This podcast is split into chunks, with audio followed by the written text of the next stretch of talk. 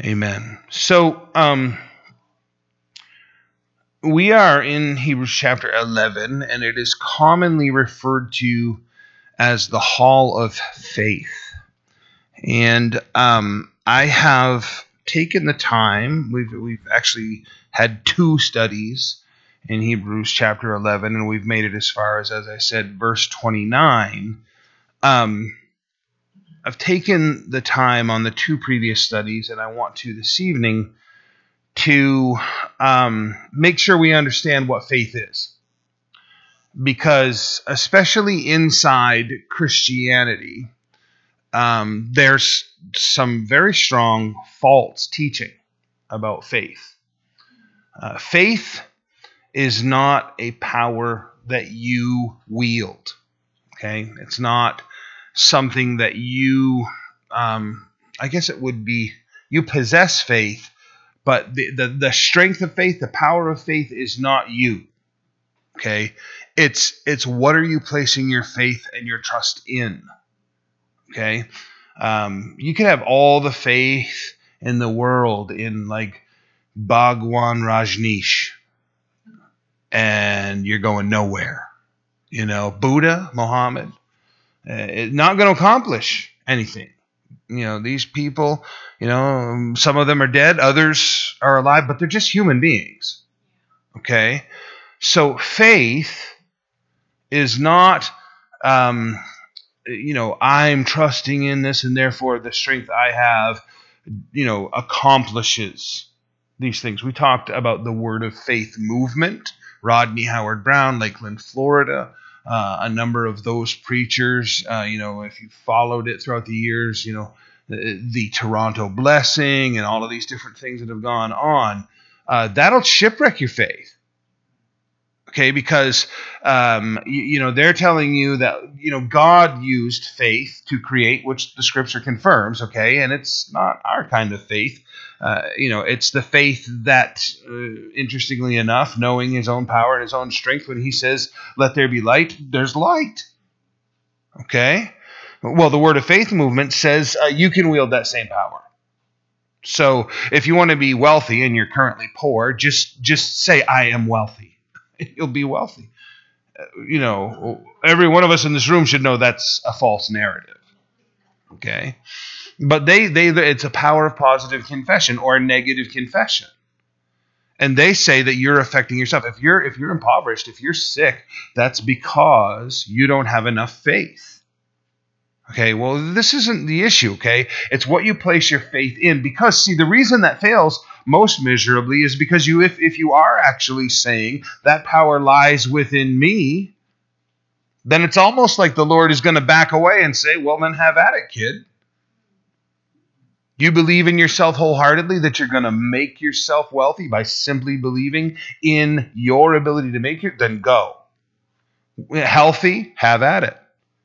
It doesn't change, right? We, we are fallible. We are not God. And if you go, well, of course not. Well, the Word of Faith movement has actually taken detours into thinking that way. Benny Hinn was saying in 92 and 93, I am a little God. You are a little God. Heresy. False teaching. I, I gave the illustration. The book of Acts, the Roman Empire has seized James, the brother of John. They've killed him. That pleases the Jews. So they capture Peter and they're going to kill him. They've got him in prison. And there's a bunch of Christians that are praying locally in that town at that time as Peter is in prison. An angel appears in prison, literally kicks Peter and wakes him up, says, Get your junk. We're leaving. I'm paraphrasing. And, we're leaving.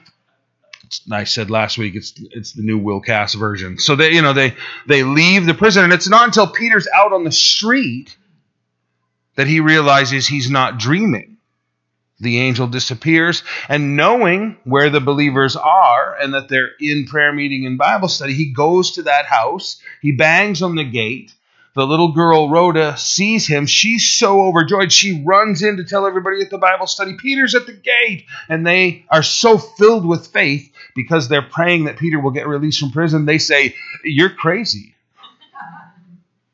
And when she insists all the more, they say, oh, darn it. They must have already killed Peter, and that's his ghost. Think about that, right? Their, their prayers of faith have been answered. The answer is standing at the door, yet they don't believe it. So, do you understand that faith is not a power you wield? It's not generated from inside you. It's complex for us because we've heard that so much. What it is, is the strength of the one you're placing your trust in. Okay? Turn of the century, there was a, an acrobatic performer who had a cable strung across Niagara Falls. And he did a series of stunts and walked back and forth with his balancing stick. And at one point, he took a wheelbarrow and he walked across the cable, pushing the wheelbarrow in front of him. He came back to the audience and said to them, Do you think I can do it again? And they all cheered, Yes. And he said, Who wants to get in the wheelbarrow?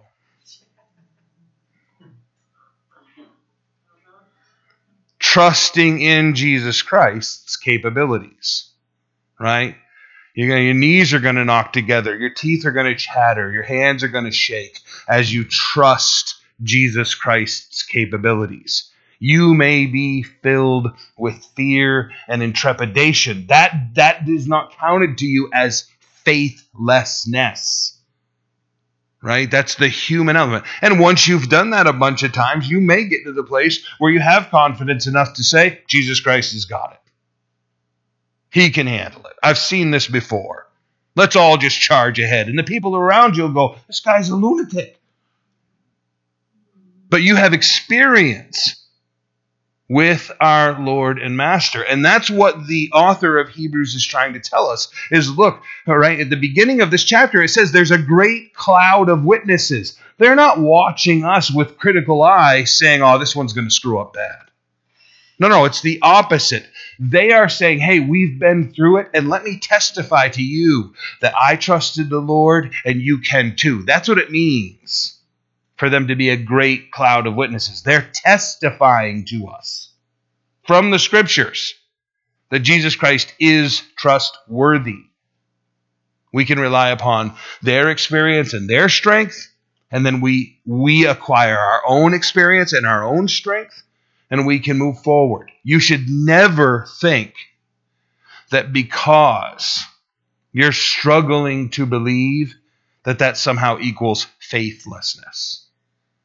Continue to trust Jesus Christ and let him prove himself to you. Let him prove what he's capable of. We went through the uh, outlying description.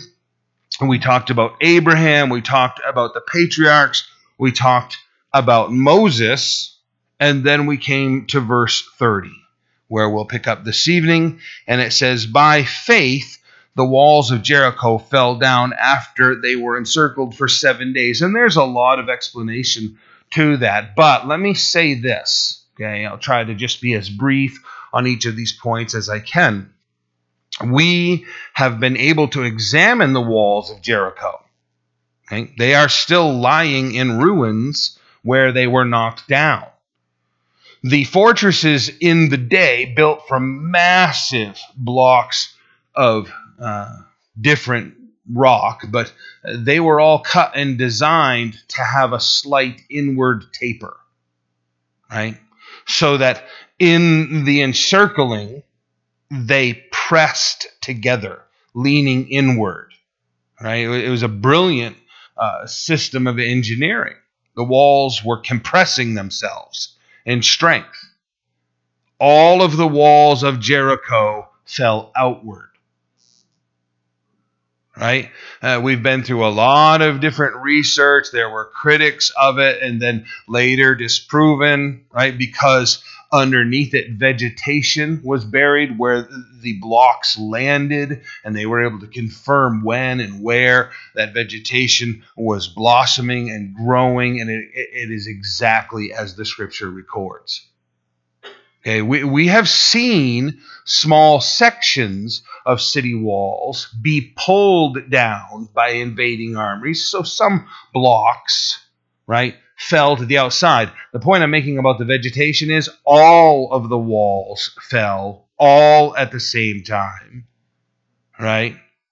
Encapsulating the vegetation that was in bloom at the same time. So it wasn't like they worked on this section, took those down weeks later, another section months later, finishing up. The, the whole of the encircling wall fell outward and landed at the same time. Fires were subsequently burning things up in a number of different things, and the critics all want to squirrel around with it. Bottom line walls that are designed to, if they fall, they're going to fall inward, fell outward, and they all fell at the same time simply by God's power.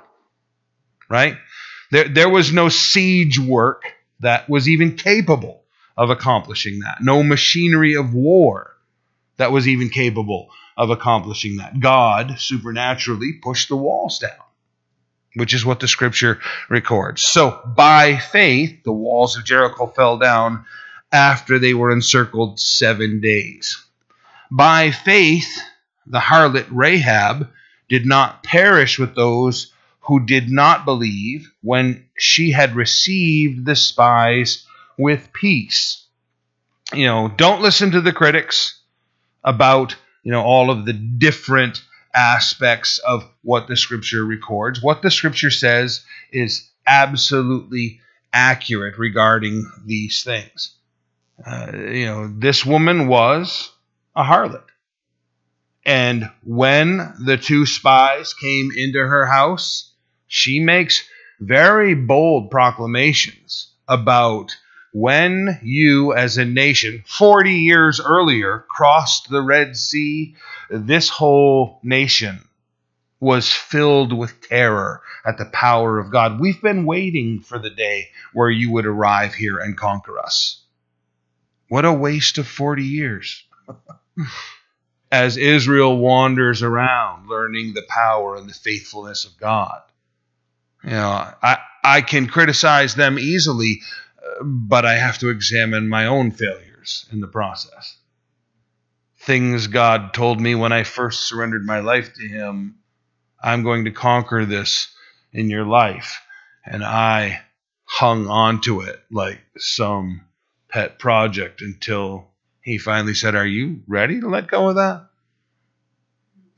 I was so convinced that it wasn't possible, couldn't happen. And then you just have to open your hand. Surrender your will to the Lord. She believed, perhaps even more than the Israelites did. She took the men in, and I'll point out, right? Again, don't think I'm encouraging you to lie. But uh, she lied to the leadership of Jericho, and God honored her for it. The same as the midwives lied to Pharaoh about the children that were being born to the Hebrew women when Pharaoh had said, You need to throw your children into the Nile and drown them. I say that because right now we're being told you must stop going to church. And if you're a good Christian, you will obey the government. I can't obey a government that's telling me to disobey God. So, you know, if you have questions about that, come and talk to me. When they're showing up at our door and saying, Are you hiding Jews here or hiding Christians here, I'm going to look them right in the face and say no. And the basement will be full and the attic will be full, and I don't even care. We have to obey God. When it comes down to do I obey men or do I obey God, then you obey God. That's what you have to do. And that's what Peter and John said, right? They said, You can no longer preach in the name of Jesus. And they said, Well, you tell us whether we're supposed to obey men or God, but we're going to obey God. And they continued to preach, even that very hour, right? They continued to preach. So consider how that might help you in this. Uh, verse 32. And what more shall we say, or what more shall I say? For the time would fail me to tell of Gideon. Remember Gideon? Right? Talk, talk about a guy who was chicken, right? Hiding, you know, from the Midianites. And God says, you know, mighty man of valor. And he's stunned by the title, you know. Least of nations, least of tribes, least of family, least in my family. How can you call me mighty man of valor? Why? Because he's trusting God. And he takes big steps in trusting the God, in God. There's a there's a, a great deal that is said there. Barak, you may recall his work with Deborah, who was the judge of Israel, and you know keep that in mind, gentlemen and ladies. Uh, God is not sexist. He uses women in leadership, civil leadership. Frequently, we see that, you know, Esther, others along the way.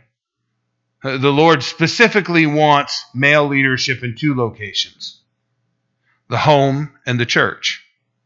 And that's not to be dominant, right? That's that we would submit ourselves to Christ, gentlemen, that we would be as Christ and serve these dear people. That's what we're called to do. We're called to serve, provide, and protect. That's how we are designed. You know, the the actual molecular structure of our person is designed to do all of that. Testosterone sees fit to that in the womb changes us into men. You can never change that, right? Our culture thinks that it can. You cannot. We are male to the molecular level. Females are females to the molecular level. And you cannot change it with any form of genetic therapy. You can destroy it and scar it and torture it but you cannot change it. Our culture is always been listening to demonic influences. So, Deborah with Barak Samson, how in the world, I say again, did that guy make it into the hall of faith? How? Incredible. Incredible that his name is here, right? God gives him some basic instructions right? Do not touch. That's a Ken Graves taught us the rot, uh, the the raisin, or the razor. okay, so the grapevine, you know, the decomposing of death, nor the haircut, the razor. Okay, the rot, the raisin, or the razor, and he kills the lion and goes back to the dead carcass and eats the honey out of it. Right? So he's even consuming from the decomposition. Consider that, right? Consumes of the wine, consumes of the grape. So, hey, you know, God hasn't blown me up yet. So why don't we mess with my hair a little bit? You know? We'll incrementally take steps up to the haircut. Some of you guys know what I'm talking about. I'll see how close I can get to the edge. You know, I haven't been destroyed yet, or yet, or yet, or darn. and that's exactly how it went down. He knew the haircut was coming. Right? He knew it if you're deceived about that. He knew that Delilah was going to cut his hair. Why? Because everything he had said, she did, right? Tie me up in new ropes, weave my hair into the loom. What do you think's coming next, pal? Haircut. So disobedience and selfishness are the earmarks of his whole existence. And we know, right? They gouge out his eyes, and now he's just turning the grist mill. He's walking around in a circle, grinding grain every day like an ox. And his hair begins to grow out, And then the Philistines are having a party and they want to mock Samson and Samson's God. So they bring him in. And Samson asks a young servant to place his hands upon the central pillars of that amphitheater. And he asks God for the strength to collapse the whole building on all of the Philistine lords. So his final act as a servant of God is that he kills himself and he says to God, Let me do this because of what they did to my eyes. Not, not, God, they've defamed your great name. Not, God, they've destroyed your people. Nothing of a noble cause. His motivation in his final moment is self. Self. And yet his name is recorded here. Oh, the grace of God. The grace of God. This is a man who demonstrates to us utter failure. And yet God says, That one belongs to me. So listen, if you're sitting here tonight and you're thinking, okay, well, I like your list. That's some nice, neat, you know, believers along the way. Admirable. You got to take that dirt bag right in the middle of the whole picture. Who literally had the printed list of these are the requirements for your life. And he went, No, no, no, and threw them away.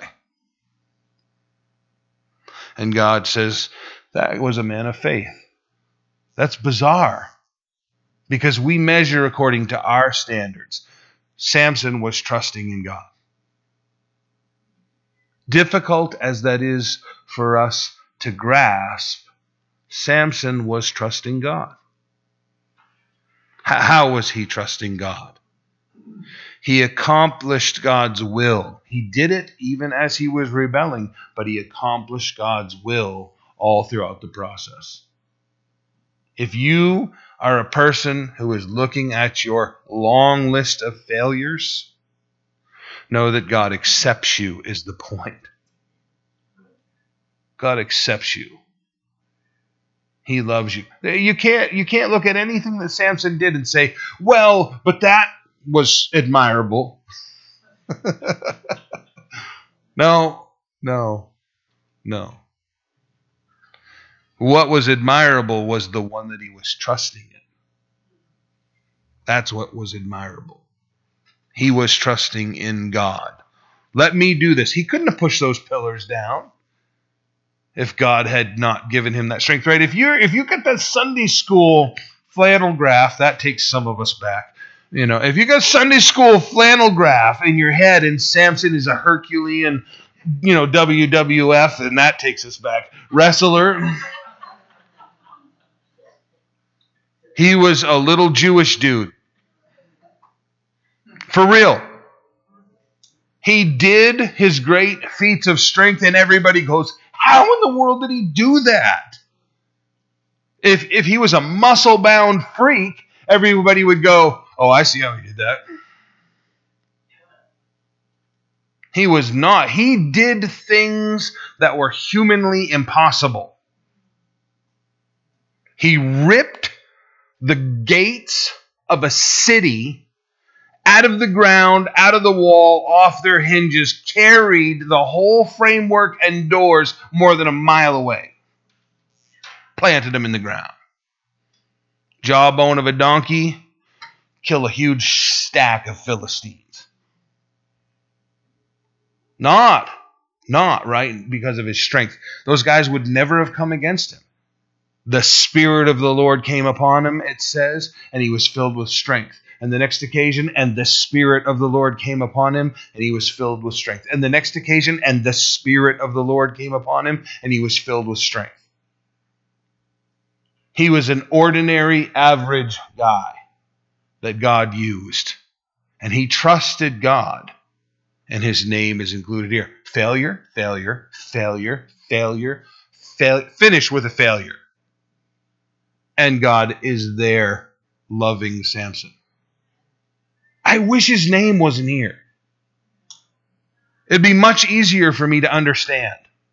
To read the other names and go, well, that makes sense and that makes sense. And then you'd stick Samson and go, wait, is this a typo? It's not. Why? Because it's always been about the grace of God. Always. Right? People people have literally I've had conversations where people say, "Well, I mean, the New Testament salvation is by grace." No. No. Who is the father of all of this? Abraham, right? And what does the New Testament tell us about Abraham's salvation? That he trusted in God and it was accounted to him as righteousness. Grace.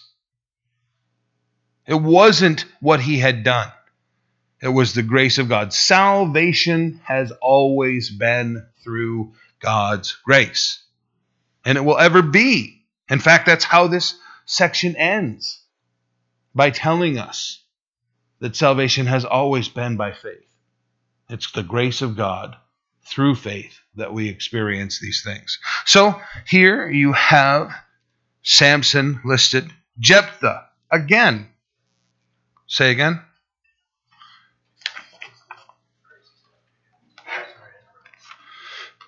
It's not going to do anything better. I can guarantee you that. Um, so here's the deal Jephthah. Do, do we remember Jephthah? He makes great oath to God about his daughter. First thing I see come out of the, the, the tent, I'll offer it up to you. Return home, daughter comes out. There's a lot of scholars that want to argue about, yes, yes, he gave his daughter to God, but how did he do it? Listen, I don't know how he did it the oath that he took was that he was going to offer her as a sacrifice. Um, I, I wrestle with that. I'd love to redefine it for us. The scripture is silent upon how it is accomplished, so I have to just remain silent. But but in the end, look, I get Jephthah alone, I'm going to slap him silly. Like were you what were you hoping? Was going to come out of your tent. You know, do you have a bad relationship with your wife? Is that annoying dog? You know, something meaningless? Whatever you were thinking. That's a really bad call to make you know, God accomplish this work in my life, and I will give him, you know, I will sacrifice the life of the first thing that greets me from my tent. Wow. Rash. Rash decision. Have you made rash decisions? right. Have you done things with your life that you, if I could just fling it right out here for everybody to see right now, you would just crawl out the door as fast as you could. Right? You would just hang your, you would cover your face and run away in shame. Jephthah. Hall of Faith. Why? Because of who Jephthah was trusting in. We should not look at any of their conduct and go, yeah, that's what got him in. No, no, no. It's who they're placing their trust in. They're trusting in the one true living God. These are recorded here so that you can find the one you identify with and say, if that loser can make it in, I can ride those coattails. You know, there's some other people recorded here that are an entirely different class than me, so much better than me. But look, if we can look at these who are such miserable failures and understand God loves them, then that means He will love you. That He does love you. I like how Joe Focht puts it, right? He says, you know, God is love. He is the God of love. So it's not surprising that He loves us. What's astonishing is He likes us. That's that is a stretch, right? Because we say that about people, you know, God bless them. I love that guy. You know, I force myself to, you know. I take the steps that equal me loving. I haven't caved his head in. You know, that we, we think along these lines, right? I didn't do bad, and that equals good by my calculations. That's not how God looks at it at all. Right? He loves us, He likes us. I would never include these names, many of them. Never. Right? Who am I most deeply associated with? Oh, well, winner number one and winner number two, and, you know, oh, exemplary number three. And instead, you know, Jesus like scrapes the scum off the bottom of the barrel and says, This one. Remarkable. Remarkable. That should put some humility in your mouth that God has chosen you despite you, loves you despite you. It's a gracious thing. Wonderful. So then he says, also David. And oh, well, sure. Wonderful David. You know, murderous David. Adulterer David. Thief David. You know, read in detail again. He flakes out during a period of his life. And you read in the King James that he put people under the axe and made them pass through the fire. Interesting.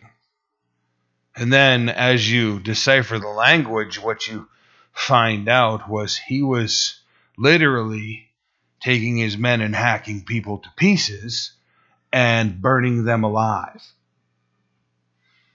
When he was at the depths of his sin and falling away from the Lord, his behavior as a militant soldier was abominable.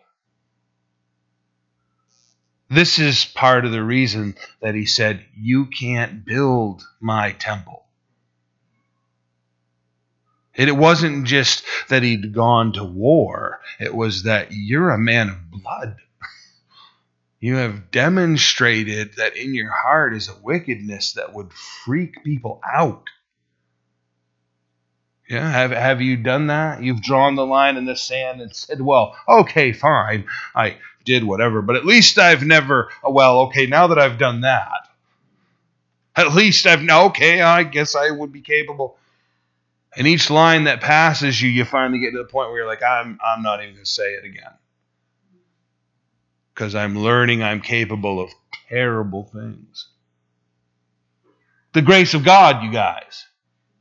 David's name. Listen here. This this this has to right. I say again. Now hear me again. When when this passage tells us there's a great cloud of witnesses, there's a whole bunch of Christianity that has taught that this great cloud of witnesses are all spectators to our race. And as we're running along and succeeding, they're cheering for us. But as we begin to falter and fail, oh, they boo us horribly because they're witnessing our failures. No, that's not what it is at all. I tell you again, they are the miserable failures who are saying, You can make it, man. If he let me cross the finish line, he'll let you cross too. That's, that's, how, that's how they're witnessing to us. They're testifying to us of God's grace. I think it's very arrogant to flip that around. I don't think we're examining our failures close enough if we're acting like, oh, well, yeah, they're there scrutinizing our walk, our race, our success. I, I think that there's a great deal of arrogance. I think we're, you know, in danger of whitewashing our tomb at that point. You got to dredge up what is the depth of your filth. None of us want to know. But you got to look at it yourself and understand oh, God is good. God is so gracious, so kind to, to have sacrificed himself. Right? Because that's what we're talking about. You know, looking at the failures. I mean, you know, if you if you're an organ donor, right? I mean, if somebody's going to get your liver, you're probably going to look around and make sure you're not giving it to an alcoholic, right? Someone who's just going to destroy your liver. You know, you want it to go to some pure, innocent young woman who's, you know, just starting her life. the Lord sacrificed his life for us. There's a, a musician, Christian musician, Steve Taylor. Don't confuse him with anybody else. But um, he produced the Newsboys and a number of other bands. And he's done some solo music, and he wrote a song years ago called Jesus is for Losers. And the summary is we're all losers. And Jesus is for losers. If you don't think you're a loser, then, well, maybe Jesus isn't for you. You got to look at yourself and understand what it is that he's giving to you. David and Samuel. Okay, now we're up into a realm that we enjoy, right? Samuel. And the prophets. Yeah, right. Like, isn't that where I thought we should? Well, now, now take these in contrast. Wait a minute. Samuel, so exemplary. The prophets stand about, and yet these are on the same playing field? Wait, wait a minute. Wait a minute. How does that work? Because it's the grace of God. It, it isn't performance based. Who through faith subdued kingdoms, worked righteousness, obtained promises, stopped the mouths of lions, right? Daniel. Remarkable. You know, I don't know if you've ever examined this before, but uh, historically, lions' dens were kept for executions. And they would keep them down in a pit. Lions are capable of leaping vertically almost 18 feet. Okay? This ceiling right here is not even 10. So nearly double that. Lions' dens were deep holes, very deep holes right? Because when you take the lid off, you don't want surprise lion greeting you. Lion needs to stay down in deep hole. Okay? Daniel is in his 90s when he's guilty of disobeying the edict and praying, and they throw him down in that hole. Remember the last time you fell 16, 18 feet. Right? Three or four feet hurts. Right? Uh, imagine you're 90. Your frail carcass chucked down that hole. He was preserved from the fall. It says that the Lord closed the mouths of the lions like were lions trying? you know? When, when a 350 pound predator with seven inch claws is smashing his muzzle up against you, trying to open his mouth and consume you, there's probably going to be several hours where the panic in your heart is overwhelming. You know, I don't know that it went down like that, but the way it's described is literally they closed the mouths of the lions. You know, maybe just angelic being appeared in there and huge ominous supernatural being just said to lion cut it out. I don't know how it went down, but preserve when we read that, you guys, you have to take into account they also would starve the lions. They would feed them very little so it's not just that they're hungry, they're at the point where that whole hierarchy system is in play amongst the lions, and when the meat comes through the door, there's a terrifying frenzy where they're competing for lunch. Daniel is the main course, and he's preserved through the process. Remarkable to consider when you have to look at your circumstances and say, You don't know what I'm up against, Will. You don't, you don't understand the legal ramifications of what I'm dealing with. really? The legal ramifications of disobeying a king, knowing that there's a hole in the ground that contains lions that's waiting for you. Serious, serious ramifications on the other end of it. Quenched the violence of fire. Shut the mouths of lions, quench the violence of fire through faith. Who would we be referring to there? Probably Hananiah, Mishael, Azariah. You know them better as Shadrach, Meshach, and Abednego. Right? Bow down and worship. Forget it. Not going to worship. I love that statement they make. The king says, Heat the furnace seven times more than normal. It's destroying the furnace. It's so hot. It kills the men who throw them in when you get down to the punchline. The fire consumes the men who throw them into the flames. Okay? And what do they say? Their final words before the entrance is, We're going to be delivered from you either by the fire or through the fire. What a remarkable statement of faith. Well, either way, we're not going to have to listen to you anymore. Burned up to ash or miraculously preserved, the fire is our exit plan.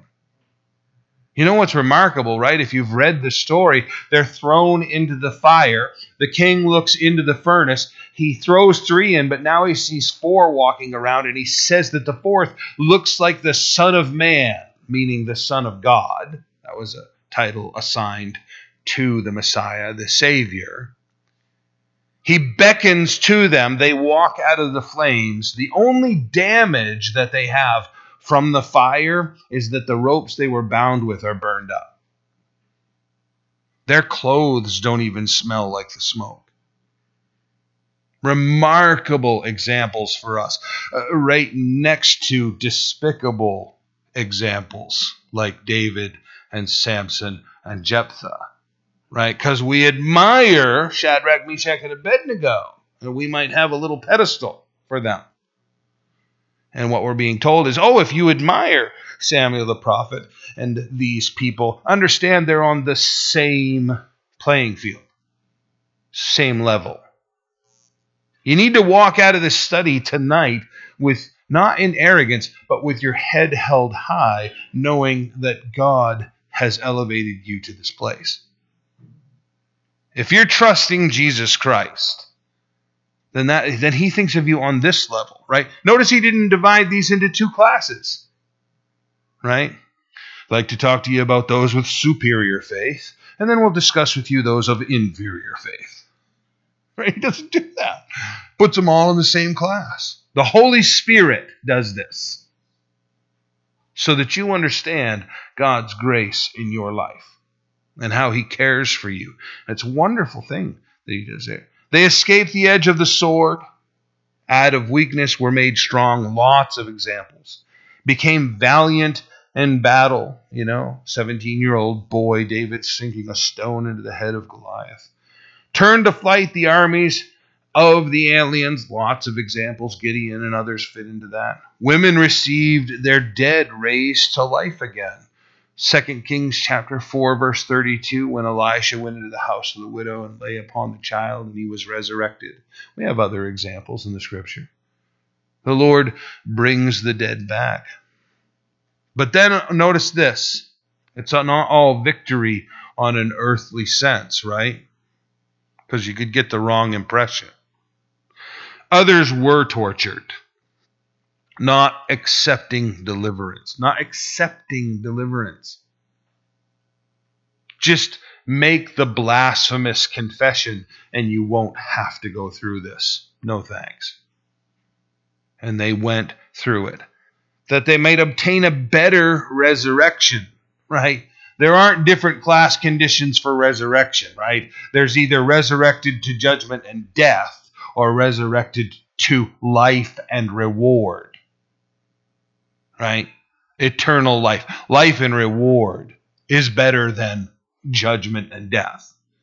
They achieved the better resurrection. Everybody's going to get resurrected. Everybody. Right? We often say that, right? You know, oh, pray with me now and receive eternal life. It's true. I get it. Uh, but the bottom line is you already have eternal life. Everyone does. It's just where you're going to spend eternity. In the presence of the Lord or in hell, separated from Him for all of eternity. You're going to live forever.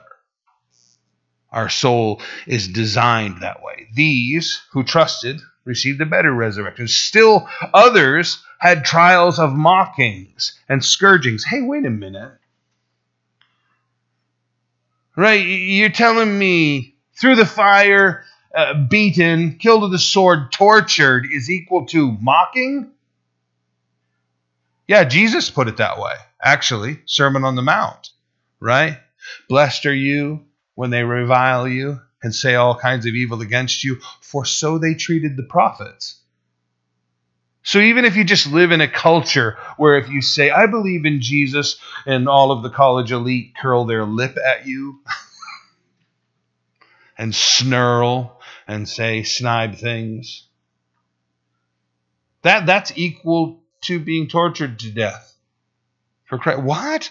How does that work? Because this is God's economy right? No, listen. If you smack my child, you're probably going to get smacked. If you say insultive things and spit upon my child, you're probably going to get smacked. You can't mistreat my child. It's not allowed. It's not allowed. If I restrain myself, maybe that won't happen, right? But the point is, if you mistreat my child, you've offended me. And that's what the Lord is saying here. You know, some are tortured and killed, others are mocked, and the Lord puts that all in the same class condition. These are my kids, these are my people. This this is mine, and you don't get to touch it that way. Take that to heart about how the Lord loves you and cares for you in these circumstances. Mocking, scourging, yes, and of chains and imprisonment. They were stoned. They were sawn in two. That's probably referring to Isaiah. Manasseh, according to history, put Isaiah in a log and had the log sawed in half while Isaiah was alive. So, you know, sawed in two, were tempted Oh, God understands your temptations, even. Right? Because you want to obey Him, don't you? Sitting here right now, you want you want to walk out this door and never have another failure. And yet, we're human. And the temptations come. There's going to come a time where our King rules this planet, and those temptations will not be present. Praise God. And right now we have to endure them. And don't they break our hearts when we fail? When we don't fail and we're just, the urge is there and we want to sin so badly. And we're ashamed of ourselves. Listen, it's not a pass. The Lord isn't winking at us saying, I know what you go through. Go ahead. It's not where it's at. He, he wants us to resist but he also understands the torture that it brings to your heart when you're a child of God. Right? I, I wouldn't class that in there, right? If we were doing this from a human sense, we would put faith in a category that said, if you screw up and you fail, then you don't have any faith. We're judgmental like that. Not, not so. Not so with the Lord. So gracious, so kind. He understands our shortcomings. They were slain with the sword. They wandered about in sheepskins and goatskins, being destitute, afflicted, tormented, of whom the world was not worthy. They wandered in deserts and mountains and dens and caves of the earth. Oh man, there is a whole section of Christianity that says if you are not prosperous, then you are a loser. Probably not a Christian. You got to be wealthy. You got to have good things. You need to, you know, said all kinds of terrible things about Jesus because of how he lived. Right? He was on a continuous camping trip for three years. You know? The rich young ruler comes and says, I'll follow you anywhere. Jesus says, Well, you're going to be bummed out. Because this is, like I say, nothing but a camping trip. And we don't even know where we're going to be sleeping tonight. You know, foxes have holes, birds have nests, and we probably are going to put our head on a rock. That's how that's going down. And he goes away all bummed out. Listen, those false teachers go so far now to say, no, no, no, no, no, no, no, no. Jesus was not impoverished. He wasn't camping. He's not describing himself as being like the foxes or the birds who lived outside. Jesus was so wealthy that he didn't know which one of his homes he was going to be staying in that night.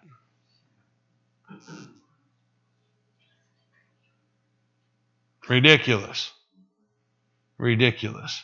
Jesus rebukes money, rebukes those who love it, rebukes wealth constantly, continuously. We should never set our sights on that. If the Lord gives it to you, praise God. Praise God. Use it for his kingdom, right? And he does that to certain people. Usually he does it to people that have no problems with money whatsoever. Right? They're not prone to going out and buying themselves things. They're prone to using it for the kingdom. He gives great wealth to people who will serve it. There are those inside Christianity who have great wealth, and I'm just left wondering sometimes whether that's come from the Lord or other sources. So consider, you know, here, these, right? All of this terrible stuff, you know, they're wearing sheepskins, goatskins. You think, well, that's how they dressed in the day. No, it wasn't. No, it wasn't. That's what completely impoverished people wore. Right? Homeless, living in caves. That's where these guys are at. It is that the world was not worthy of them, is the thing to take the greatest note of. These guys are suffering and skinny and eating grasshoppers and, you know, John the Baptist must have been a sight to see, huh?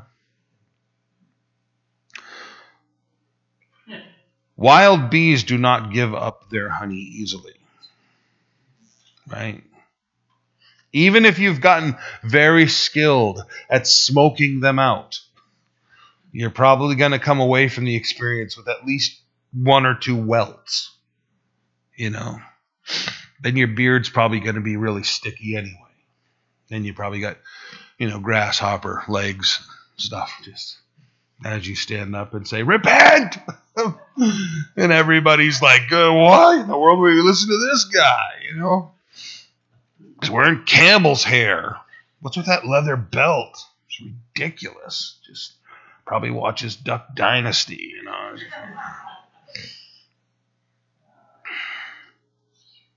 The world is not worthy of them is what the scripture says. Right? I'm not encouraging you to like change your appearance and your demeanor and become something else. What I'm telling you is you shouldn't look at other strata socially and think, oh, if only I could get up there. Then I would be acceptable. Christ, Christ, right? There's all kinds. David was, a, I mean, David was a king. Daniel was a statesman, right? He was an ambassador traveling around. John and Isaiah were lowly, ill clothed prophets. what's your station? The Lord loves you in that station. He accepts you in that station.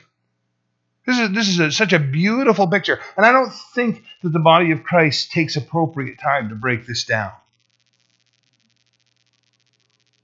and understand what it is the Lord is saying.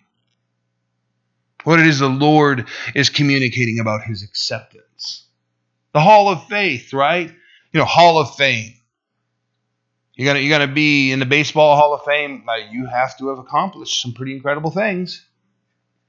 You're gonna be in football hall of fame, you know, Olympic level, something or other. You gotta you I mean you're not just the bat boy for the Montreal Expos in 1976 and making it into the Hall of Fame. You know, some sports fans are really grabbing that illustration. Others are like, what? Meaningless individuals don't make it there. Ah, but those who are completely rejected by their culture. You know, just to qualify the Montreal Expos, that whole thing, baseball team, you know, doesn't even exist anymore. It's been changed. Listen, how about this? Their mascot is the only mascot to have been sold not only to another team, but to an entire different sport. From baseball into hockey. That's how meaningless they were on the grand scale of things. You know, it, the point is that isn't how, God's economy is totally different. All you got, all he's got to do is look to you, and is your face pointed straight back at him?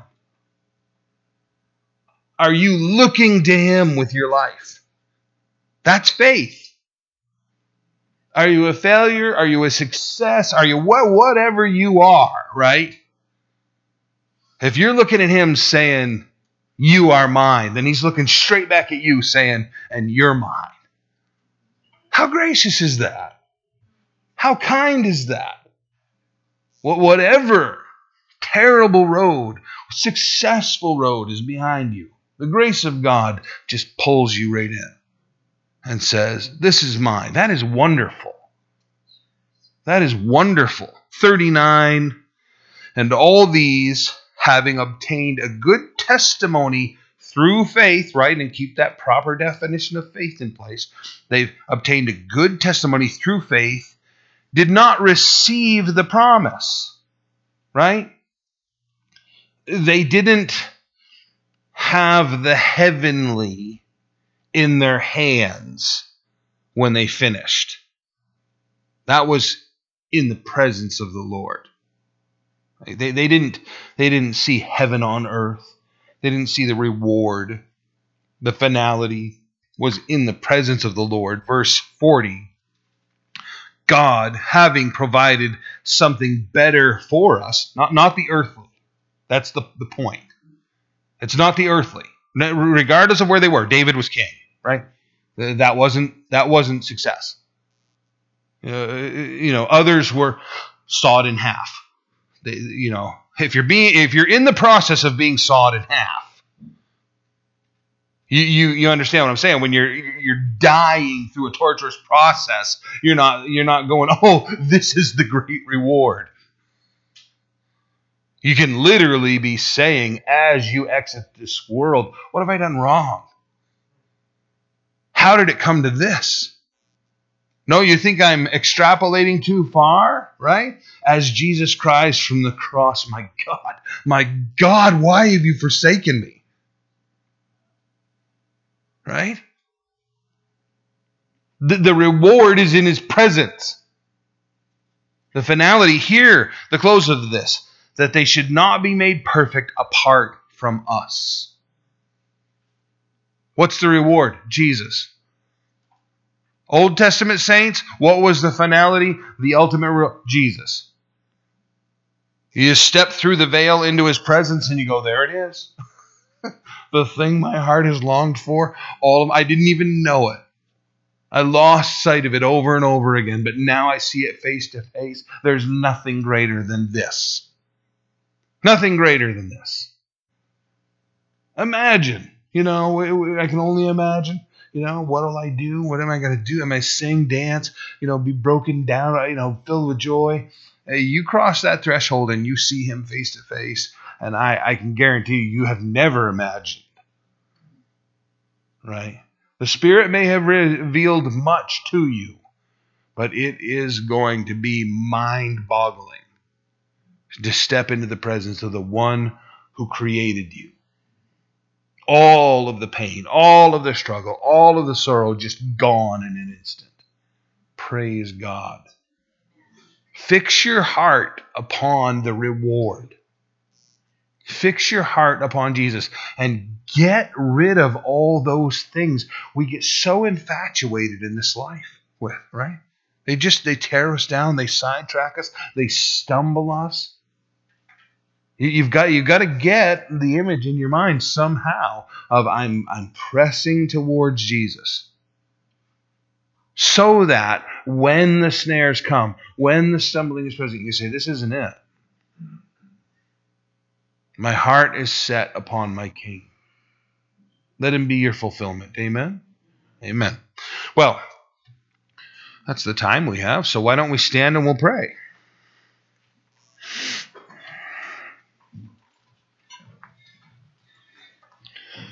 Father God, you are so gracious, so kind, so good to us.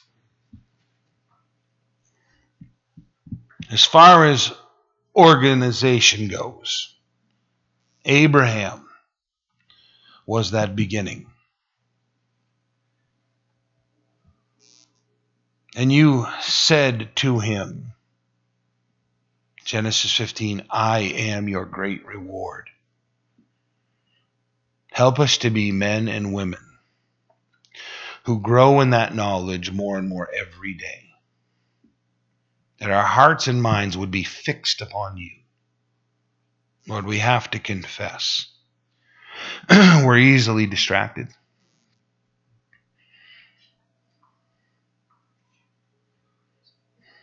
Save us from ourselves that our lives would be focused on you and what it is you desire for us a relationship with you. Fulfill us in these things, we pray in Jesus' name. Amen.